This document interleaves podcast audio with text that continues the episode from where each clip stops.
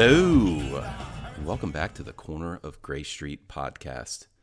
I'm Bruce, and I'm joined by the coolest cat, all of all of the cool cats and kittens out there. Wow. Nolan, what's happening, man? Wow, that is high praise. And I'm just doing the same thing I do every day, and that's stuck at home, uh, spending some quality time with my eight month old.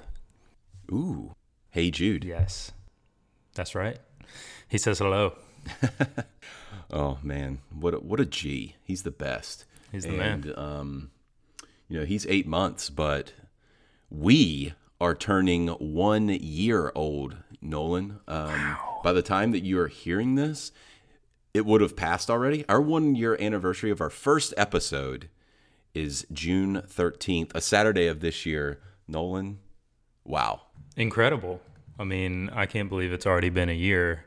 And Bruce, we've done a lot in this past year, and I'm pretty proud of everything that we've accomplished. Absolutely, um, as you should be. Should be proud of all of the epic, um, terrible takes that you've had over the last year.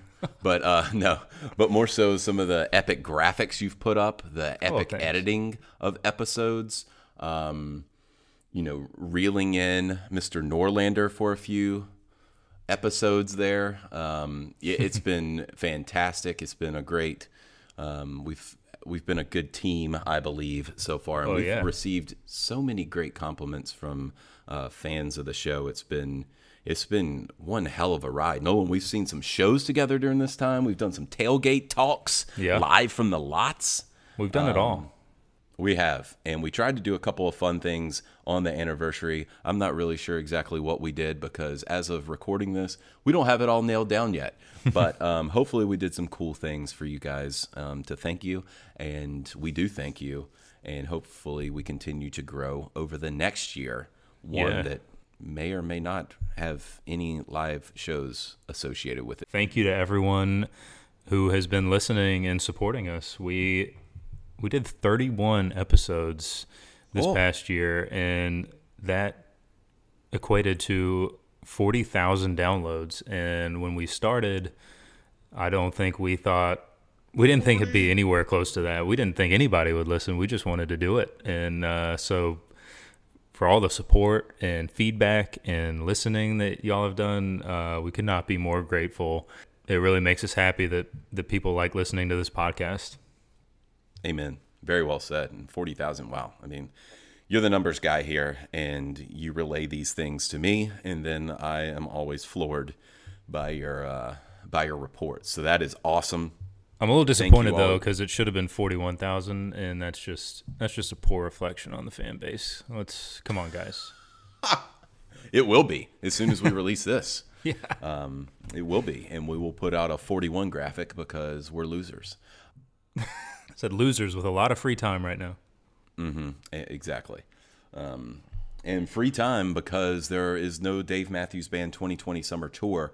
And Nolan, that would have begun this upcoming Tuesday, June 16th, which is the day this podcast is releasing. And it was going to start with two nights at Mohegan Sun Arena in Connecticut. So, uh, Nolan, since we couldn't, you know, get any music, since the band couldn't bring any music to Mohegan, we're bringing music from Mohegan to our fans, to the podcast listenership. Nolan, tell them what we're going to do here.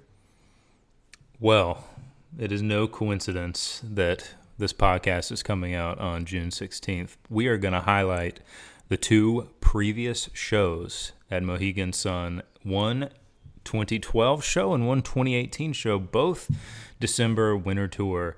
So I hope you guys enjoy these highlights. So you can just imagine what the uh, the two night stand in Mohegan may have been like this year.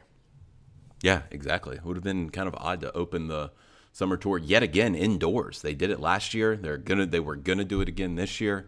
Um, and these shows both fall on in the fall tour of an album year. So you know, with Away from the World in 2012 and Come Tomorrow in 2018. Um, so that's also something to keep in mind here as we go through these. And we start with December 8th, 2012. We start with our Best of Mohegan tour with December 8th, 2012. Uh, Nolan, the show begins very interestingly in where Fonz comes in with a little people people tease to start the show. They're out on stage just kind of messing around, and Stefan, the only acknowledgement of this song on the stage since January 26th of 1993. Thank you, Almanac. Um, Fonz playing some bass lines of People People. We'll play it right here for you. But Nolan, that's kind of interesting and odd. Very interesting and odd. And you know what? Fonz just gets it. He's the guy in the band who gets it. And we love Fonz. Absolutely. So take a quick listen to this People People tease, and then we will get the show started.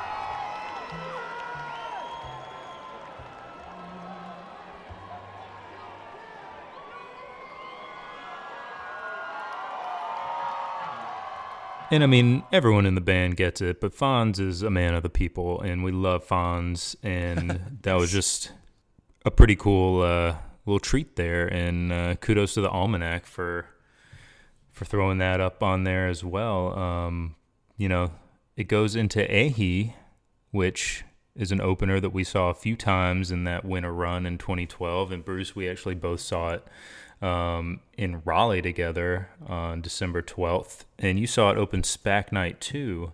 You know, not my favorite of openers. It's kind of one of those you've seen it once, you've just you've seen it. Um, but it's got it packs a punch. I'll admit. What are your thoughts? Yeah, I think it's it was a decent opener. I mean, it, it opened a few times. It's not what I go in clamoring for, Mm-mm. but um, you know, it's kind of fun. It builds and whatever. It's not my favorite song, and you know, it's kind of fallen off the face of the earth really here over the last few years. I don't know the last time that it was played, but it's been a while. It seems. Yeah. Um, and yeah, you know, it's it's cool. It's uh, Tim laying some hard and heavy stuff in the in the background, kind of thing, driving it. So it's fun. Um, but I think that if you had swapped that with the next two songs uh, to open the show, it would have been a little a little better, just in my opinion. But Big Eyed Fish yeah. and the bartender here in this two and three slot.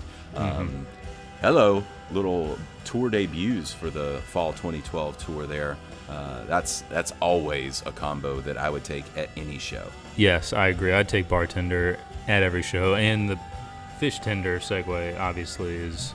Um, for me, the highlight of this show. I thought this was great. Um, the jamming on Bartender in this one so good. There are two like separate jams in this that really stood out to me, and Jeff Carter obviously own it. And Bruce, we should listen to it. Oh man, absolutely. Um, they are tearing it apart, and then you know, as always, Tim does some good stuff here. I mean, there's like six to seven minutes of good, solid jamming here in this outro. Really good music. Um, so yeah, let's play a little bit right here, and um, you know, I would suggest that anybody go seek out this version. The end of it is, I mean, I think we both agreed that's the highlight of the show here.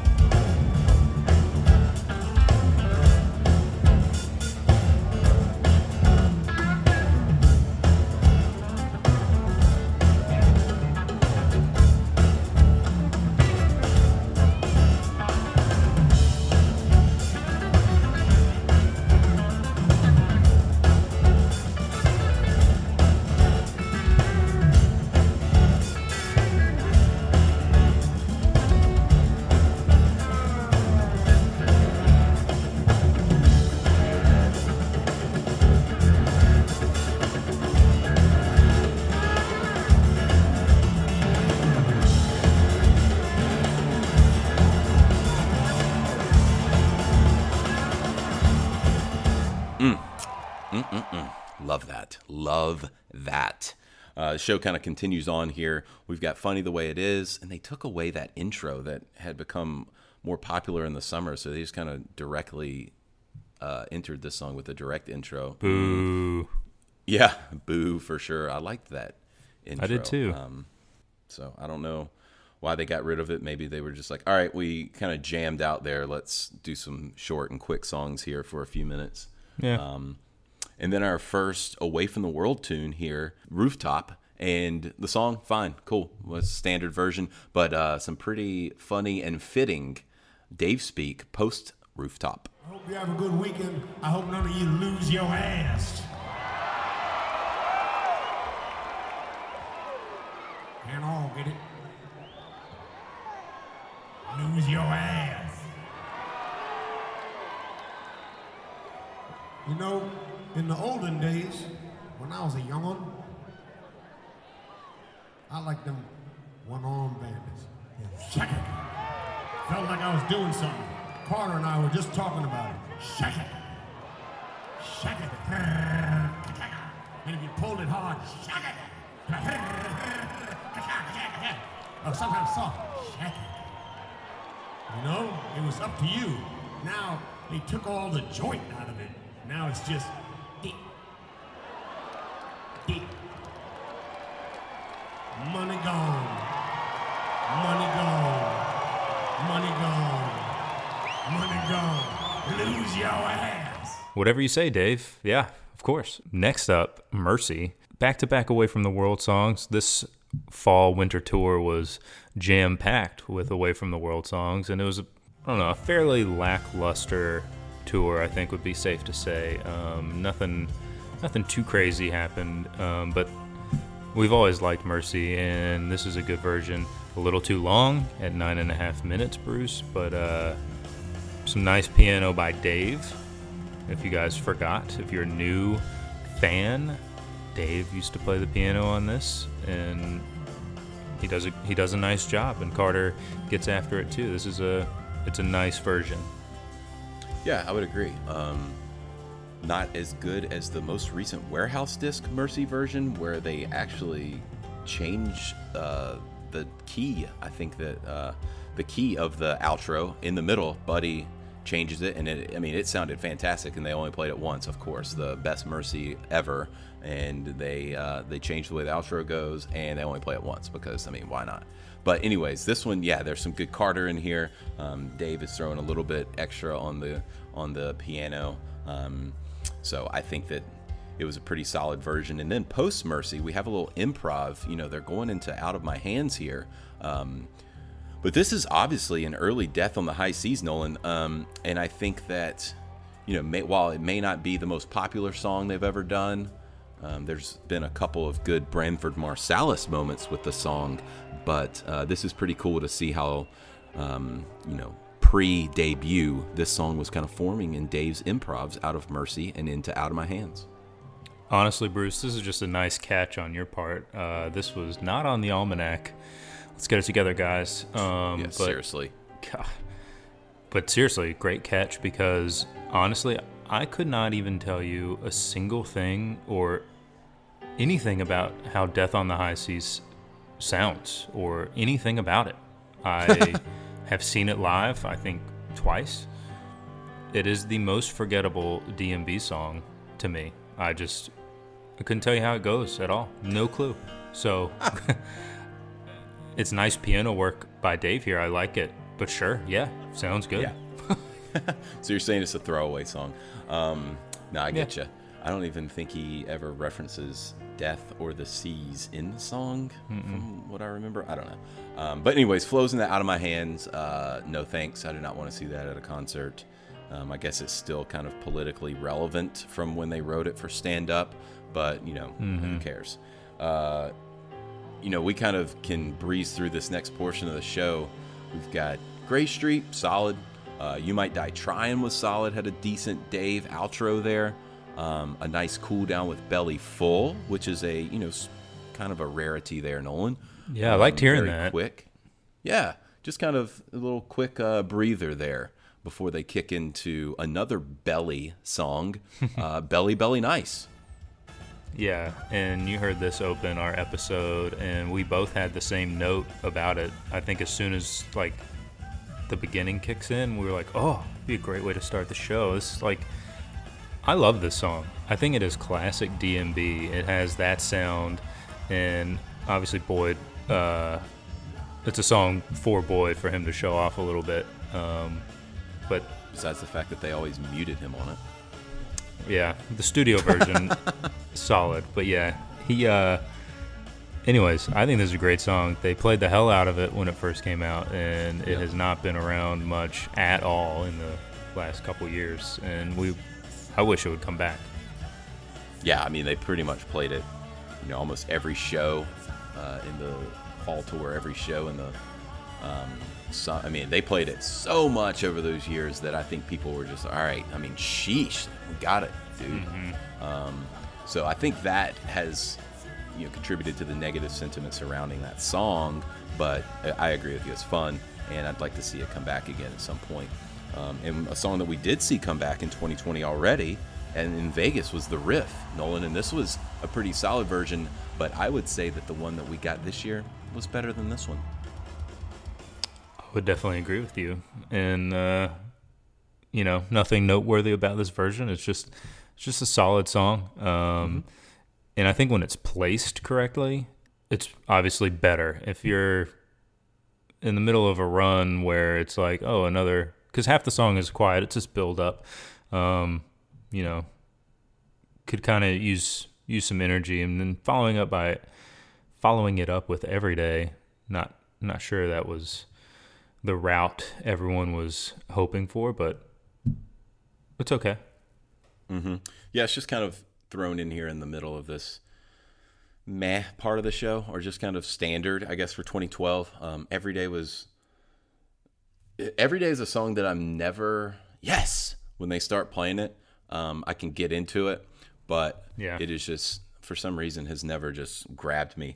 Um, this one has Boyd plucking on the intro as opposed to, you know, his normal playing. Now, I'm not sure if this was part of I remember when he would drop his bow some back in the day a little bit back in the I think early 2010s ish um maybe did he drop it did he just want to try something different I don't know. It's kind of cool I guess.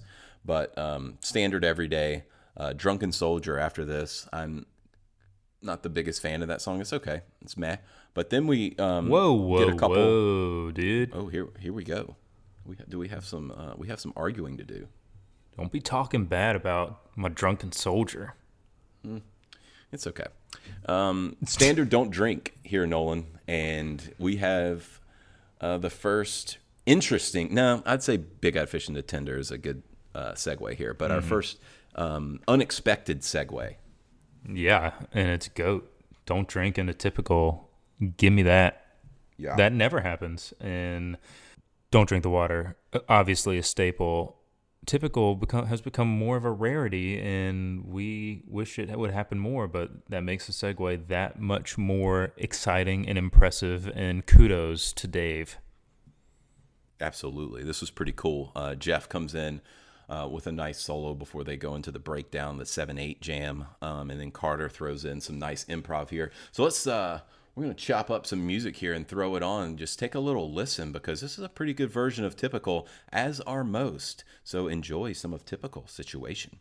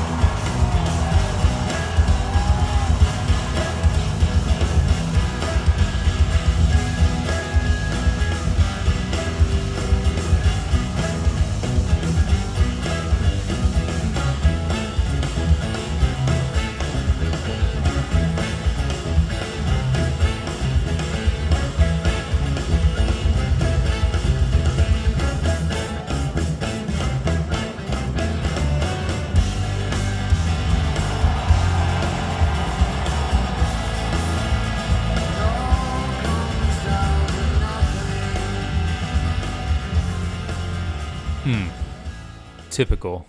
That was that was some classic typical right there. Jeff. Typically great. typically great, typically typical. And around this era of the Matthews Band, Shake Me and Jimmy into Sexy MF were uh, usually paired together. And that's exactly what you have here. And, uh, you know, Bruce, that's about all I got to say about that. Yeah, it was um, very, very common and not my favorite into the shows, but whatever. Um, it, they were thrown at the end of sets and in the encores, um, I believe. So just no. Then once we get to the encore, though, we do get a nice Christmas song. That is always nice to get in the fall tour. I don't care how many times it's played. And then a interesting choice of "If Only" here in the encore, which is another just kind of sleepy-ish song. Tim does some cool stuff in it. It's not a terrible song. I'm not begging to hear it at shows, but just an interesting wrench here in the encore spot. Yeah, I'm not. I don't know. I'm not a big if only guy. It just mm-hmm. doesn't. It doesn't quite do it for me. I know it's an. It's a good song and it sounds good on the studio. I just. I think it's kind of boring live. But Watchtower is not, and they always bring the heat on Watchtower. More so the past couple years, 2018, 2019. I think it's it's somehow gotten better, and we'll get into that later. But solid ending to a to a okay show. For sure. Yeah, solid. So, you know, that was uh 12 8 2012, the first show for DMB at Mohegan Sun Arena. And we're going to move on to the December 2nd, 2018 show, their second show at Mohegan, where um, I think this one is a lot more noteworthy, in my opinion, Nolan. So I think we have a little bit more to talk about here, starting Yes. with the opener. hands down a better show. So Dave clearly saw the set list from the last time they played it and was like, okay, here we go. And they open with number 41. and this is the first 41 opener in three years since 2015. And uh, listed on the almanac. Shout out to our guys on the almanac. Possibly in the in memory of George H.W. Bush, the 41st president of the United States, who passed away a few days prior. So who knows if that is uh, accurate, um, but that would be pretty cool if they if they did that. And uh, 41 opener, yes, Oh yeah, anytime. I don't care what the reasoning is, whether it's the 41st show somewhere or whether it's you know in honor of a president like that. Um, I think that that's a that's pretty cool if that is true. An awfully rare coincidence, I guess, if not true, but Yes. very interesting nonetheless. And it's a good version, uh, Nolan. Not anything overly noteworthy, but it seemed like it was a little bit slower pace of a 41, um, and just kind of a nice way to ease you into the show. yeah. I thought Tim did some nice stuff here in the uh, the jam and outro of this particular version. Uh, but one thing that we need to just press pause on and have a an announcement to make, Bruce, and Oh boy. um, we at the Grey Street podcast are hereby banning chanting at the end of 41 and of any kind. So, whether that be every day or thank you for letting me be myself, we're just not going to do that. That's not, that's going to, that just ruins the song. It prolongs the song. We like the shorter 41s that pack a punch, and we don't need chanting. So if you're doing it, stop now. I'm not joking. don't be complicit with that. Um, yeah, I would. Uh, I can sign that. I can sign that change.org petition. Thank you. But yeah, anyway, so they're you know they're singing along with "Thank You," I guess in the outro. um, no thanks, but um, we move on with the show with uh, "That Girl Is You." It was an, a common opener back in 2018, but now we get it in the two slot. Um, sure, whatever. Well, you can't just act like that about your favorite song. So let's. Oh, we'll talk about this song a little later because we have some uh, "Come Tomorrow" second anniversary stuff to talk about. Oh. But um, yeah, it's it's not the worst song live. Let's just go with that, and that'll be it for now. And another song that's not the worst song live, "Why I Am," pretty pretty solid. Um, gets you gets the energy flowing early in the set, and then we, we take it back down a little bit with a common satellite. But Nolan, here's where the show, in my opinion, gets really interesting. Don't Drink the Water shows up yet again here at Mohegan. What? And Dave does another very unique segue. I don't know what it is about the water at Mohegan Sun, but Dave is drinking it. Am I right? And uh, he goes into Seek Up, which is very uncommon again in Bruce. Well, definitely one of the highlights of this show. Uh, Buddy Strong makes this song his own, and whew, we've got some good stuff to play from this. Absolutely. Um, you know, like you're saying, Buddy makes it his own. He is coming into his own in 2018 um, as a member of the Dave Matthews Band. And some of the stuff from Seek Up that I heard from Buddy in 18 was really, you're exactly right. Um, and he does it in the background on the intro that we'll play a little bit of because the intro starts off well with Rashawn and Jeff and Tim um, throwing in some background stuff too. But Buddy's adding some interesting stuff, some layered stuff. And then at the end, um, he, like you said, he owns the outro. And even Dave was like, um, yeah, you're GOAT.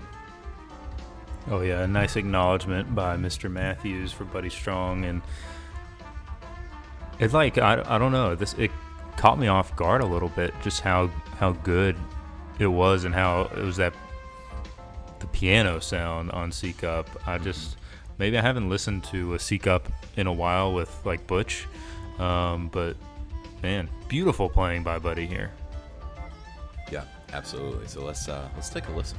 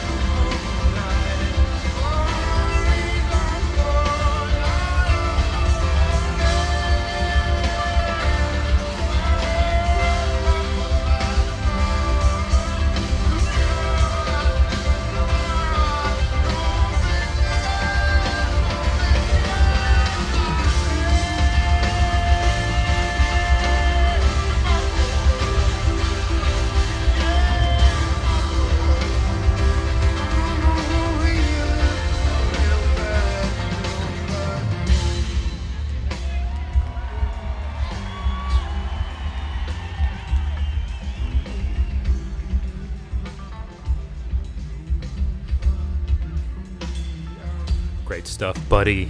We miss you. We love you. Can't wait to hear you tickle those ivories again soon. Yes. Uh, one song that maybe we are okay with not hearing soon is Can't Stop. Although our our dear friend Brendan will be very disappointed he can't hear it live for quite some time. But just another standard version of this one with uh, I believe there were 15 Free the Beast Inside of Me yelled and that was followed up with Oh my God. with you and me and then that was followed up with Say Goodbye. Yes. Oh yeah, we waxed on about this in the '97 show that we did with um, with the Almanac guys, um, and this is. I think Rob's all-time favorite song. He said, but just he loves "Say Goodbye." Oh, I don't think he liked it that much. Great version. Yeah, he doesn't like it at all. Um, but if you haven't heard those episodes with the Almanac, what are you doing? Like seriously, pause this one right now. Go download those and listen, and then come back. Um, but yeah, this is a great version. Nolan Carter is just, you know, he just loves to destroy things, and he begins to destroy this just early on, even before Jeff comes in, and it was, I just really enjoyed it.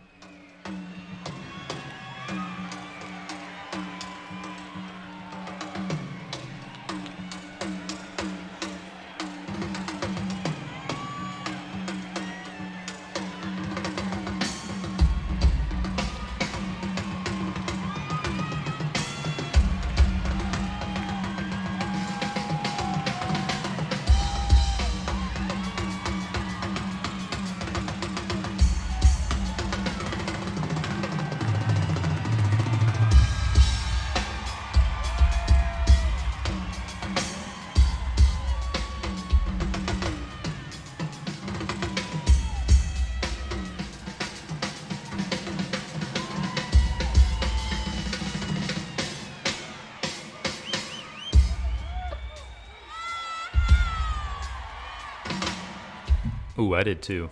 I could just listen to this version and song on repeat all day. It's a perfect day for it. Try it. Do it.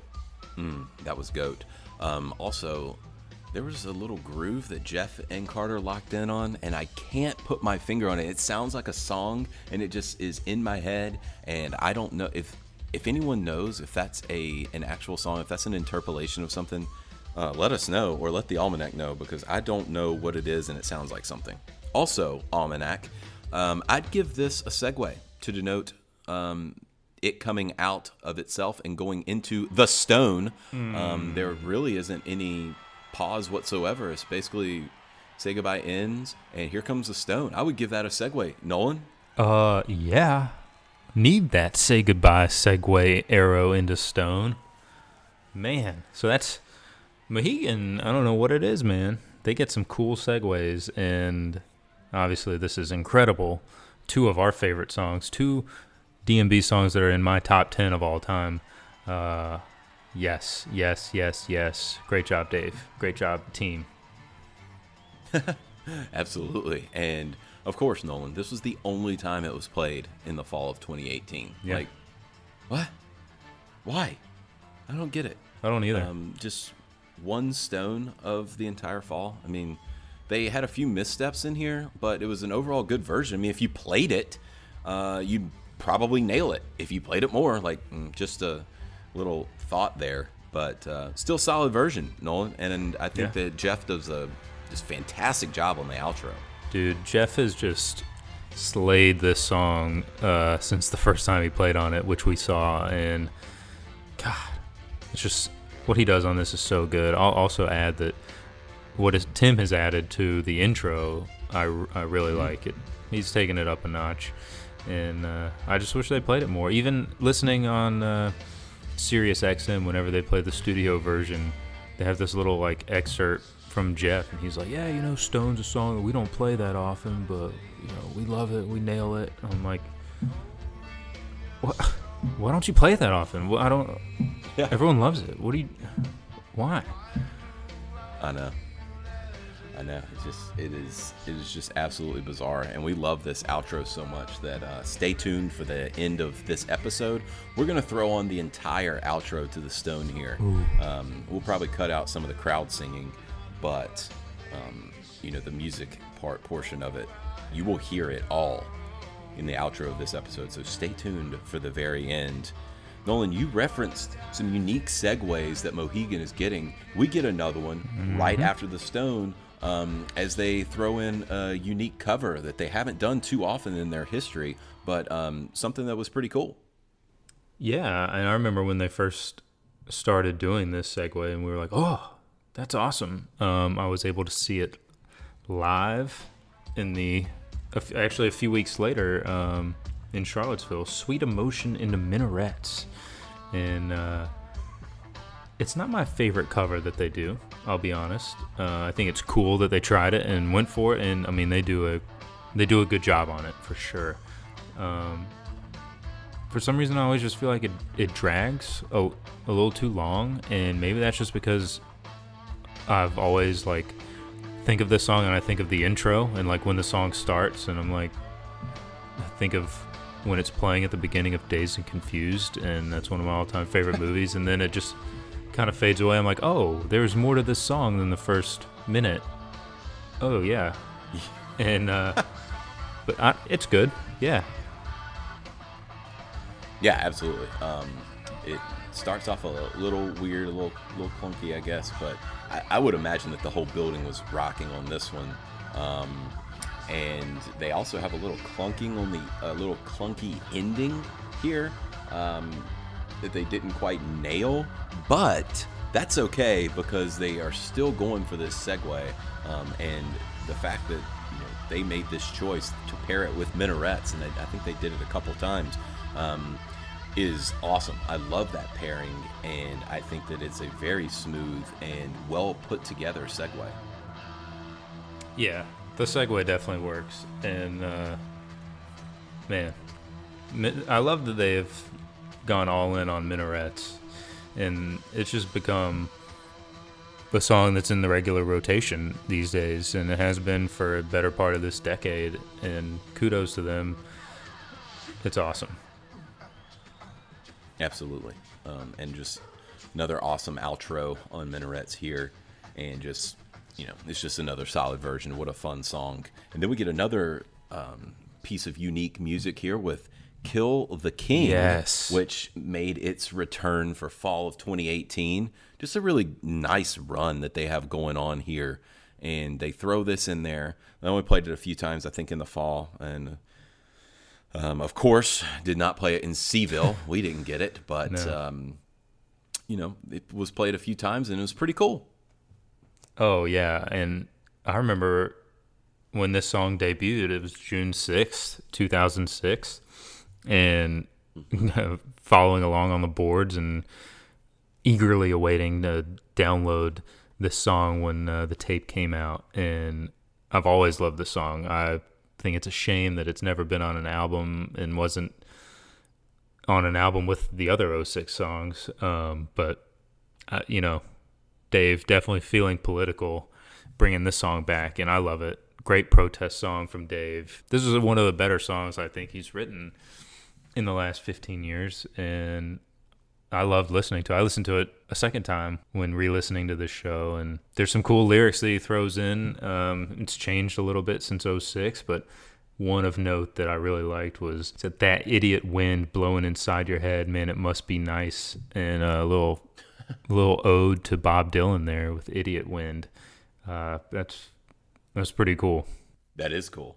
Um, and absolutely, it is definitely a politically charged song, and I think we should throw some of that in right here. Um, but what you know, they kind of started it off weird. I don't know what the reason was they started off clunky. We're not going to play that, but you can go uh, figure it out and find that and listen to the weird beginning. but I mean, the rest of it sounds good, Nolan. I mean, yeah. I don't really understand why they don't play it too much. Maybe I don't, you know, whatever. We'll never know those things, but we're going to play it right now.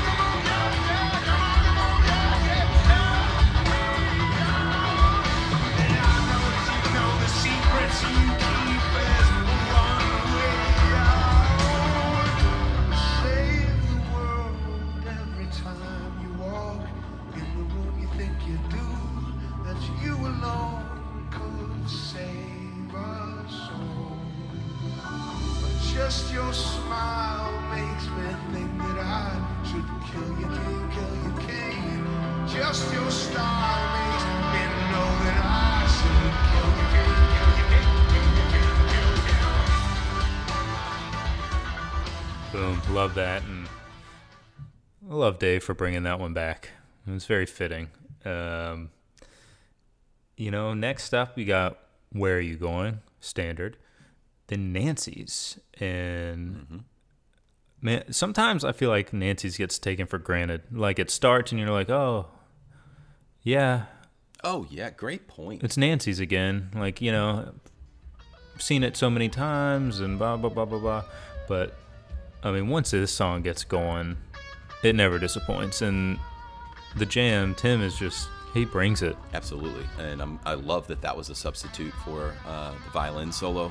Uh, that they threw a Tim solo at the end, um, just full of energy, full of unique stuff, pretty cool. And I mean, who doesn't dance during the outro of Nancy's? Oh, I so mean, good. If not, then probably don't go to a Dave show. um, but yeah, that was awesome. Just a late set Nancy's, really, really good. Brings the energy back up after Where Are You Going? Um, and then brings the energy back down with a little space between. Um, you know, that's kind of a nice song, but not not one that I clamor to hear. Um, she comes in here, Nolan, another Come Tomorrow song, another Come Tomorrow tune, which was often paired uh, with Ants here at the end of the set, and um, you know we'll talk about she just in a few minutes, but you know it's it's a decent live song, and I think that uh, I think that you know we both enjoy it.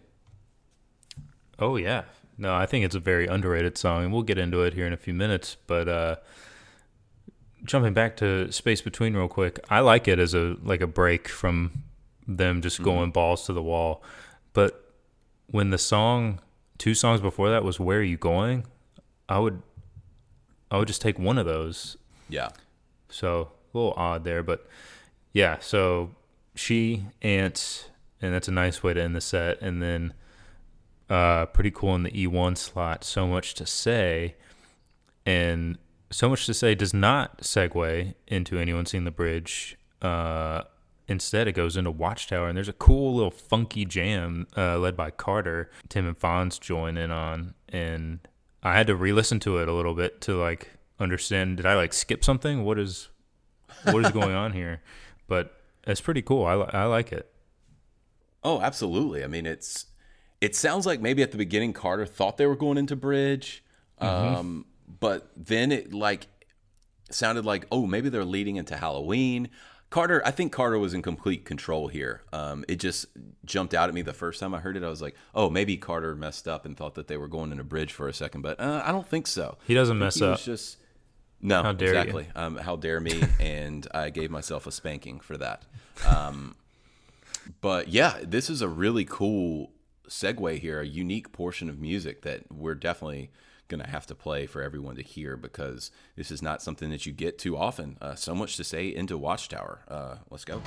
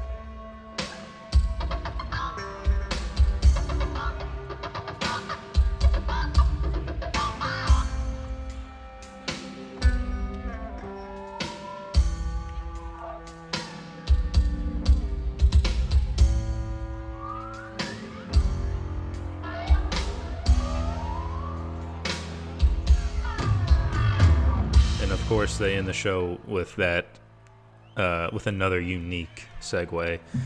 The show of unique segues, and I think that made this this a really cool show. Certainly better than the 2012 show, and uh, hope you guys enjoyed our review of the two shows at Mohegan Sun. Um, capping it off with a with an epic Watchtower, Stairway to Heaven interpolation. It's uh the song's on fire. Oh yeah, it's a good one. It's always a good way to close everything out. I'd like to see a Watchtower open actually, or a mid seven. They're always fun too. Yes. But I think a Watchtower opener Yes. would be really cool. Um, so you know, 2021 DMB bring out the Watchtower opener. Um, let's. I'm I'm willing to see. I'm really willing to see that. Um, yeah. Thank you, Mohegan Sun, for uh, providing two DMB shows we could uh, find and provide for you guys, as opposed to having um, the tour openers there, the two tour openers. We tried to give you guys at least some music from Mohegan Sun and the Dave Matthews Band. Nolan, so that was our tour opener and we're going to go ahead and go into something else, which is a first for us. And it comes off of the heels of the second anniversary of the most recent album that we just kind of referenced, Come Tomorrow, which turned two on, I believe, June 8th, Nolan. And tell the fans here what we're going to do. Yes, Bruce, we are going to rank the Come Tomorrow songs from worst to best. That's right. We're going to celebrate the two year anniversary of its release with some Grey Street Pod rankings. And I don't think we're going to agree on all of them. And that's what is going to make this fun, Bruce. So let's start it off right now. Who wants to go first? Sounds great. I, I can go first. Uh, we'll start from um, worst to best here. And there are 14 songs, so we'll go through this, try to go through it quickly. My last place is That Girl Is You. I think that that was a, just a bad studio decision overall. Um, you have this massively talented group of musicians, and you only utilize one of them, and it wasn't that one's best effort. Um, I really get what Dave was going for there. I do give him credit for trying it and putting himself out there, but it just I just don't like it in the studio. It just kind of made me cringe the first time I heard it, and I think it's much better live. You know, I agree with everything that you said right there. Um, but it has grown on me, and I think it's pretty groovy. Obviously, I wish it wasn't a Dave only song, um, but you know, I guess that's just what he was feeling with. That's just how he was feeling. Um, so much better live, so much better with the Pres Hall Jazz Band. Wow, I really enjoy that. Um, I actually, for my worst song, I had "Come Tomorrow," and you know, it's tough. I like the message of the song, and I appreciate what they're going for. To me, it just seems like the song it doesn't fit on the album. It should have been a standalone single released in like some type of charity effort um, to go toward Marjory Stoneman Douglas or gun violence, something ending gun violence, something like that. Um, I still, I just didn't think it really fit the album at all, and that's why I had it last. And I believe you had it second to last, so we're we're fairly on the same page there. Yeah, I'm just yeah, exactly. Uh, and no need to say really much more about it. I think is overall my least favorite song from the album, but I thought it was better done in the studio than "That Girl Is You" was. So it's at 13 for me. That's fair. But um, yeah, so Nolan, what is uh, what's number 13 for you? Well, this is uh, this is where we differ a little bit, but I've got "When I'm Weary" as Okay. 13, and it is solely because it's Mark Batson playing piano. Oh, come on. I just I don't get it. Like I don't like why is it on the album? I don't it's a, it's a nice song. It sounds great. I Dave his vocal delivery is great. I just uh I don't know. I don't it doesn't make sense to me that it's on the album. That's it. Okay, well, that's. I'll speak about that in a minute. Um, I'll go ahead and go to number twelve for me, and that's Black and Bluebird. Um, I mean, I liked the song before it came out, or before it was on the album, and they botched it in the studio. Um, they, I don't know what they're doing to Carter's drum sounds when he's coming coming in and throughout. It sounds like hip hop drum machine you'd use on GarageBand or something. Um, I, I thought they had a lot of studio potential with this song, and they whiffed on almost all of those opportunities. Uh, they cut out the outro where you can have some nice ambiance driven by Tim, some beautiful Jeff thrown in there. Yeah. Um, and so I was really disappointed before I even heard the studio version and saw the song times and saw it was three something minutes. I'm like, oh no. And then when I heard it, I was like, oh no. And so I just I do not like the studio cut of this at all. I like the song. Um, I just don't think they did a good job with it. That's fair. I I totally get what you're saying with that, and I kind of I think the live versions are a little too long, but then they could have made Yeah, I can get get on with that. Yeah, for sure. yeah, but then they could have made the studio version like just somewhere in between, and you That's know exactly what they needed to do. It needed to be like five minutes or six minutes.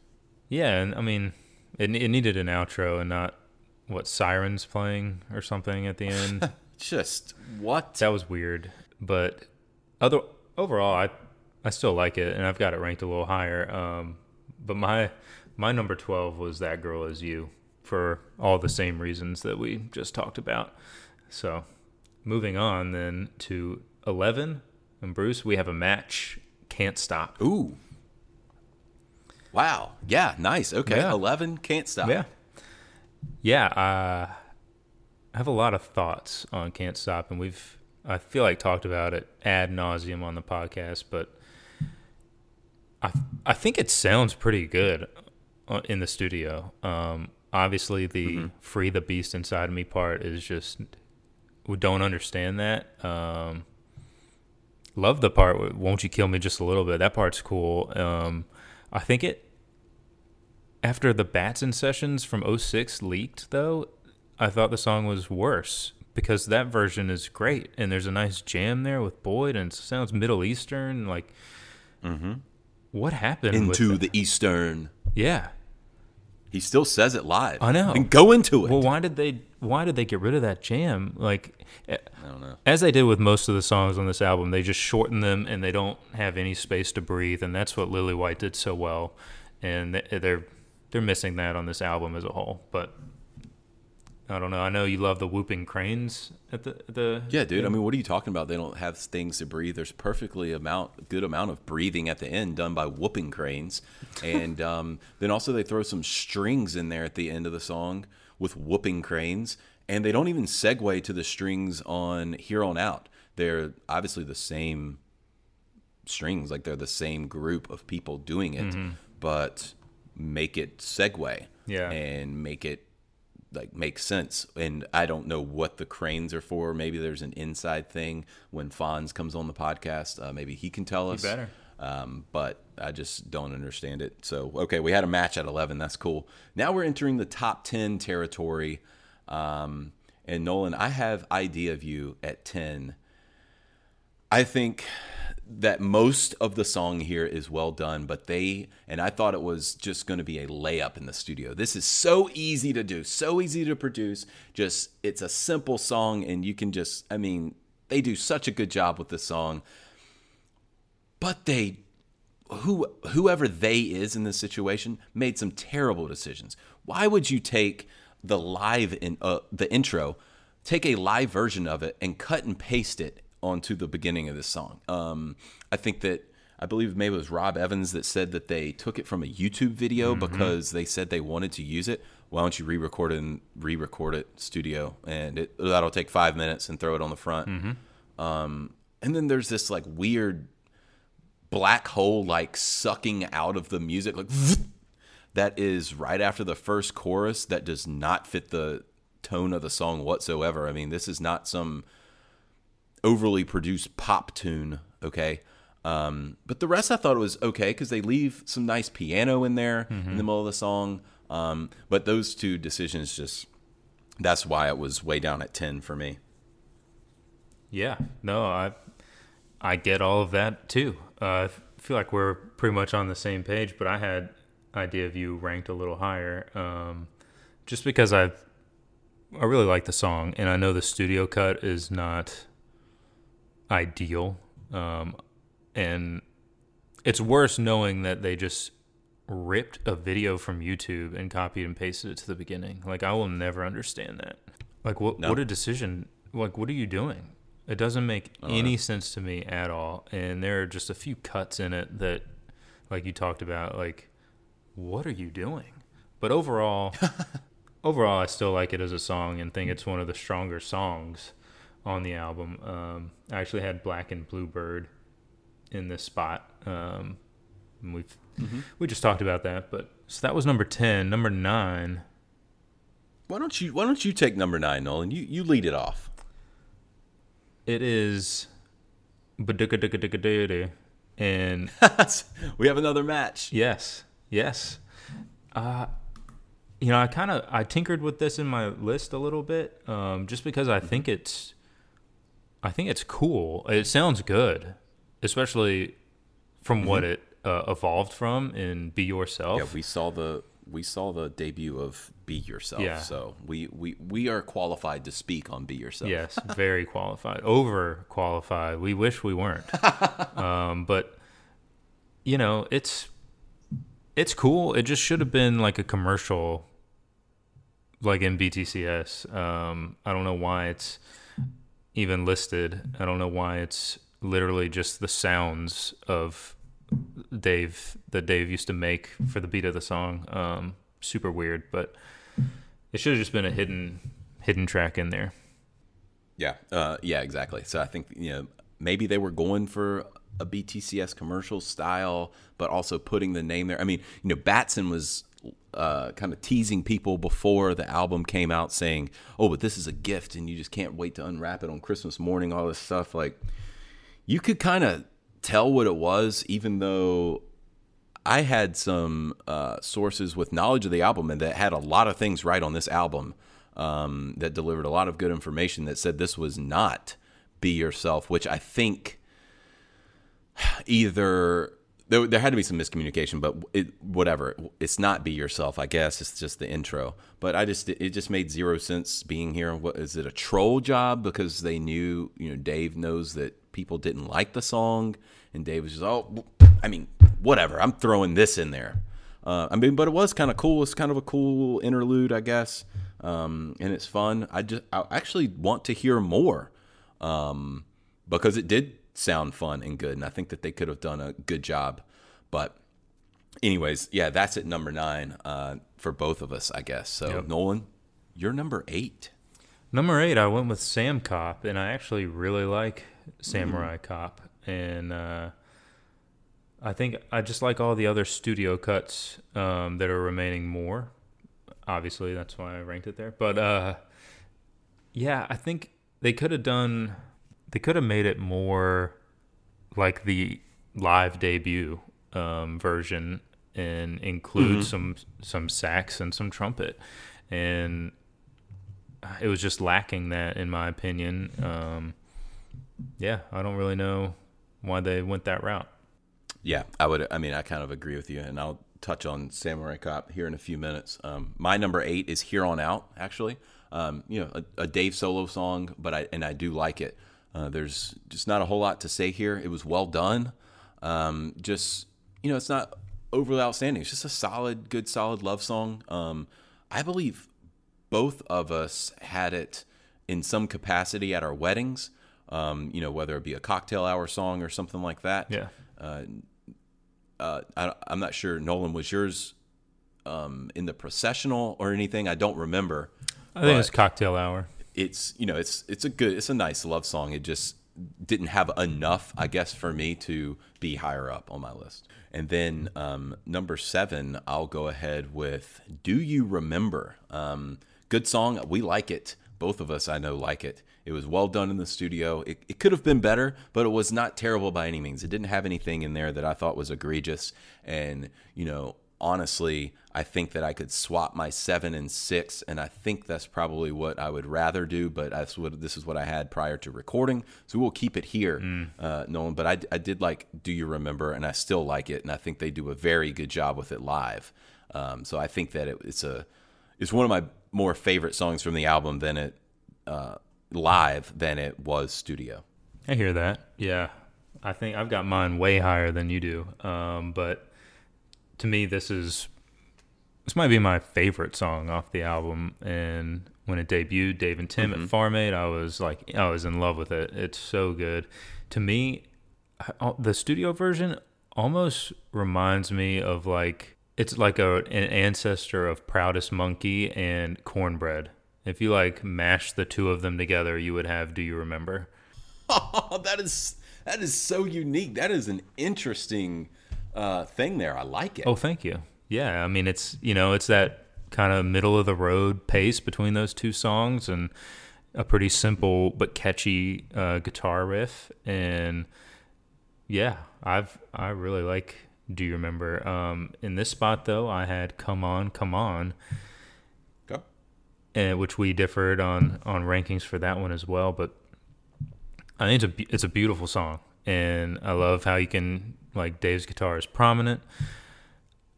I just I don't know. It doesn't sound like DMB to me um, completely, and I- you know I think that may be part of the reason why it kind of falls flat live a little bit. Um, But overall, I, I like the song a lot. Uh, I just I don't like the uh, Cupid's arrow lines. That's I think that hurts it in my opinion. But that is all right. Next, we are going to number six, and for number six, I had "Idea of You." Um, I, I think it's in the better half of the album. And Bruce, what did you have? I had When I'm Weary, actually. And I think, you know, now that I um, am talking about it more, I would put that down at seven and switch Do You Remember? And maybe even throw it below Here On Out just because I like Here On Out. But I do really like this song. It's really pretty. Uh, it just, it honestly just kind of gives me chills every time, mostly because of Dave's uh, delivery vocally and the strings. I just, I get really into strings, uh, the string music. I think that they can really bring so much emotion to a song. I don't mind that Mark Batson was playing the piano here. I think he's a pretty decent piano player. But um, so I disagree, I guess, with you there. I thought that was funny that you said that. Thank you. But I thought it was a good song. Uh, not so sure how I feel with it being on a DMB album, I guess, and closing the album. I I guess I mean it makes sense that it's the closer of the album if it's going to be on the album just because of its message. I don't know. Just kind of a an odd thing, but I thought overall just the the emotion that I got from it, I think that it's right around in that 6 to 8 range. I'd probably throw it down to 8 now that I'm talking about it, but here it is at 6. Um, so yeah, um, that's what I had, Nolan, and you had Idea View at six. So now we're cracking into the top five. Now this is where we really get into uh, the meat of the album. This is the good stuff right here. These are the ones that have replay value truly for me, Nolan. And I start off with number five, and it's the album opener. It's Samurai Cop. It's a good cut. You know, I don't really know why they left in Dave not playing the intro cleanly. Um, but you know, whatever. So we can have some raw stuff, I guess, on in the studio. Sure. But the rest of the song really does deliver for me, and what I was hoping they'd do with it in the studio. I think that you were right, uh, saying that they needed more horns. They did kind of miss out on that, which I think is why it's a little bit lower than a couple of the other songs on here. And finally, my final complaint, I guess, would be you put a phone call at the end. What? Why? What does that mean? Yeah. I don't know why that's there. I want to know. Um, but yeah, I know. I want to know. But Samurai Cop, solid. I, it, I think it deserves to be top five as a studio cut on this album in anyone's rankings. And um, yeah, I thought they did a pretty good job with it. I hear you. And on second thought, I would, for me, swap out Sam Cop and Come On, Come On. I would have, I'd have Sam Cop at seven. I think. Yeah, it's it's it's a solid track for sure. At number five for me is Again and Again, and I would have had it higher, but they changed it from Bob Law to Again and Again, and that's just not okay. so sorry guys. I it's a great studio track i think. A lot of these songs i wish i said this for samurai cop but i wish it had just kind of stayed the way it had when it debuted. And it was it was faster. Um i like dave on the on the keys for it.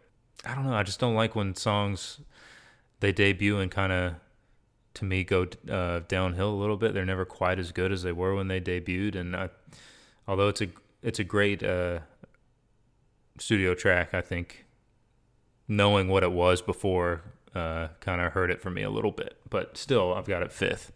All right, up next, number four, our JJ Redick spot, Bruce, and I had here on out, and I think I'm gonna. I already know your uh, argument against it, in that it is a Dave solo song. And while I agree with you, to me, it's just it's a gorgeous song, and um, I th- I think it's one of the better love songs that Dave has written. I love seeing this at shows. Uh, it's a good like, it's a good breather of a song at a show, and my wife likes it. Um, it's it's a sweet song, and I think I think they nailed it. To be well, Dave nailed it, and the strings nailed it. Um, God, it's it's really good to me. Yeah, I mean, I, I can't argue with that. I think that it is a very good song. It's a good version. Um, very um, well done for the album, especially for you know it's a Dave solo song they're going to throw in there. That's cool. Um, and that they you know it was well done in the studio, so that's cool. Good, um, good choice for number four. I You had it ranked qualms. eighth, right? I did. I had it uh, much further down, but um, you know, I think I think that it deserves a top half of the album for sure. So we're right in that uh, same thing. But yours is a little higher. Love it. My number four is she. Um, I thought that they nailed it. I think also this is the best that this song will ever sound is on the studio. It just falls a little flatter live sometimes, but they just nailed the sonics with this one. They just had everything is just so meaty and gritty and driving. I love it. Some don't like the song, but I don't care. I really like it and thought they did fantastic job with it in the studio. So it gets fourth for me. Yep, I had it third, so we're we're feeling each other right here. We're uh, we're on the same page. You know, I wish knowing that uh, Dave just like walked into the studio and John Alagia was like playing the riff to it, and Dave was like, "Oh, that like that's a song." I I, I don't know. I kind of wish Dave had come up with it, if that makes sense. Um, but man, it's good. It's dark fun to dance to, I guess. Um, it's different than I think any song they've ever done, and that's what makes it so cool to me. Um, I I don't even know who else, what other like band I could compare it to or anything, but it's almost like it would fit on like Everyday and be the best song on Everyday or top three song on Everyday. You know. That's a that's a good call. Thanks. You know, if we're full of good calls on this podcast, if if you guys listening are just catching on, stay tuned. We have some more of those coming up. And next, we're gonna go to your number three, Bruce. Number three for me is Again and Again. I wasn't a fan at first of what they did to this song. Um, I still prefer the faster pace, the funkier Bob Law, I guess, versions before it was uh, given the album treatment um, as Again and Again. But I thought they did a great job with this in the studio. It's a great recording. Um, I really dig those extra fudgy, sludgy bass lines, I guess, from Fonz. Um, they're pretty cool, and they I think they did a really good job production wise, and just with the choices that they made um, musically on this one. I really really enjoy it. So that's my number three. I like it. Totally agree. Fonz is uh, is an all star on this album. Next, number two, and I've got "Do You Remember?" and we already talked about why I like "Do You Remember" so much. Bruce, I know you like it because of the woos. Um, so that's cool. Yeah, uh, I think that those are fun. I guess. Oh boy, yeah, I'm sure Bruce does not like those. If you guys are wondering, but I don't care. Uh, oh, he does. They don't bother me too too much. No, they do. Oh, okay. uh, they do. So, what's your number two? Uh, my number two is actually "Come On, Come On." Um, it's similar to how I feel about "She." It was nailed in the studio, and it won't ever be better than that. They, It's fair. uh, you know, it's got Dave's 06 voice. Um, you know, it's used. I, I think one of the Batson sessions is um, his vocals from that is actually what they use for this album. I'm not 100% sure um, on that, on which Come On, Come On cut it is, but regardless, th- it just sounds really, really good. I think that everything in this song done in the studio is perfect.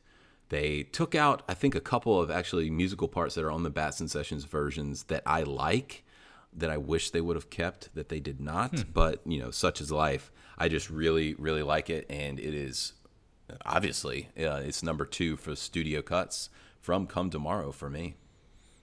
And now there's only one left, Bruce. And what do you know?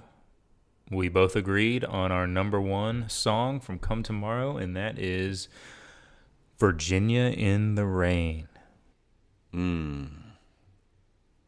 Love that. I knew we would agree. Um, I think we could tell that when we posted the picture of uh, Come Tomorrow and we asked people um, what of the Come Tomorrow vinyl, your uh, white vinyl that you were spinning the other day. Oh, yeah? When we posted that and asked for people's favorite, uh, Virginia in the Rain, I think was the most common answer. Yep. And I think that that is a common uh, thought amongst everyone in the fan base that Virginia in the Rain is the best album uh, version of the song of a Come Tomorrow song. Um, very roundabout way of saying it. It's just it's just goat. It's fantastic.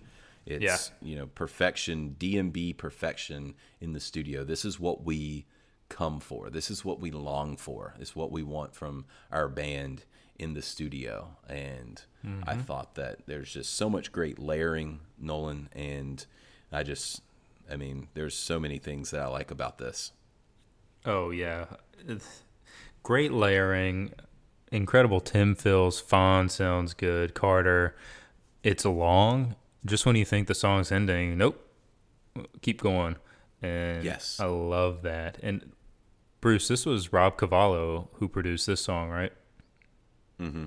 Yes. Yeah, he he did a great job. Um, so much so, even when we uh, we talked to Norlander, I believe he said this is an all-time DMB studio track, and I'm I'm in agreement with him. This is this is tough to beat in the studio, aside from like everything BTCS. Uh, but like this is unreal. Yeah, absolutely. And um, you know, funny enough, uh, fun fact about this song is that it actually has the lovely ladies on it. Um, so, in case you didn't know, I think a lot of people do know, but some may not. Uh, the lovely ladies are in the background of the chorus of this song. You can hear them. So, and they were used well, and you know, thrown in the background there just to kind of accompany Dave's vocals. Um, it's not much from them, but a, a well used, I think, guest slot for them in the studio. And so that was pretty cool. And just, a, I mean, there's how much more can you say about it? It's just a, it's just a great studio cut. It is pure perfection, and um, it is by far, I think, the best song on the album, studio wise. And you know, there's no arguments there. No, it is flawless. And I'll also add that the Dave and Tim and Dave solo versions are so different and as equally as good. Uh, so uh, we've played that on the podcast before, but check those out too because the song is tremendous and mm, can't say enough good things about it. Bruce, hypothetical for you here. We were both obviously very disappointed that Bismarck did not make this album. If it did, and they nailed it, where would you rank Bismarck? Man, it would pro- if they nailed it and they did what I would want for them to do with it. Yes. I think it would be up there in that one or two range. Yep. Okay. Good. Um, I don't I don't think there's any doubt about it. In my opinion, if they nailed it and if they did what I would like for them to do, oh yeah, I, it would have to be up there. Yep. Well, hopefully, when we're doing an anniversary rankings of the next album, we'll have it in our top spot. Yes, exactly. So, um, yeah, that was our first go at an anniversary album rankings, um, and we chose to do it with "Come Tomorrow," um, as opposed to we've had a lot of other albums uh, to celebrate their their um, birthdays here in the spring. But hey, we need we need some good DMB content here. We thought that that would be something fun. Um, if you guys want to throw us your rankings, send them our way. We'd love to hear what you guys think about the album and what you know where you think there's the highlights, the lowlights, um, what you thought. So happy second birthday come tomorrow. um, yeah.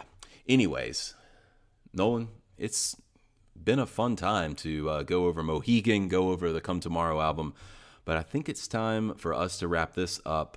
And you know, just a little preview. We will be doing this um, the best of Mohegan style episode as much as we can uh, this summer. Definitely no promises on hitting every venue, your favorite venue, all that stuff.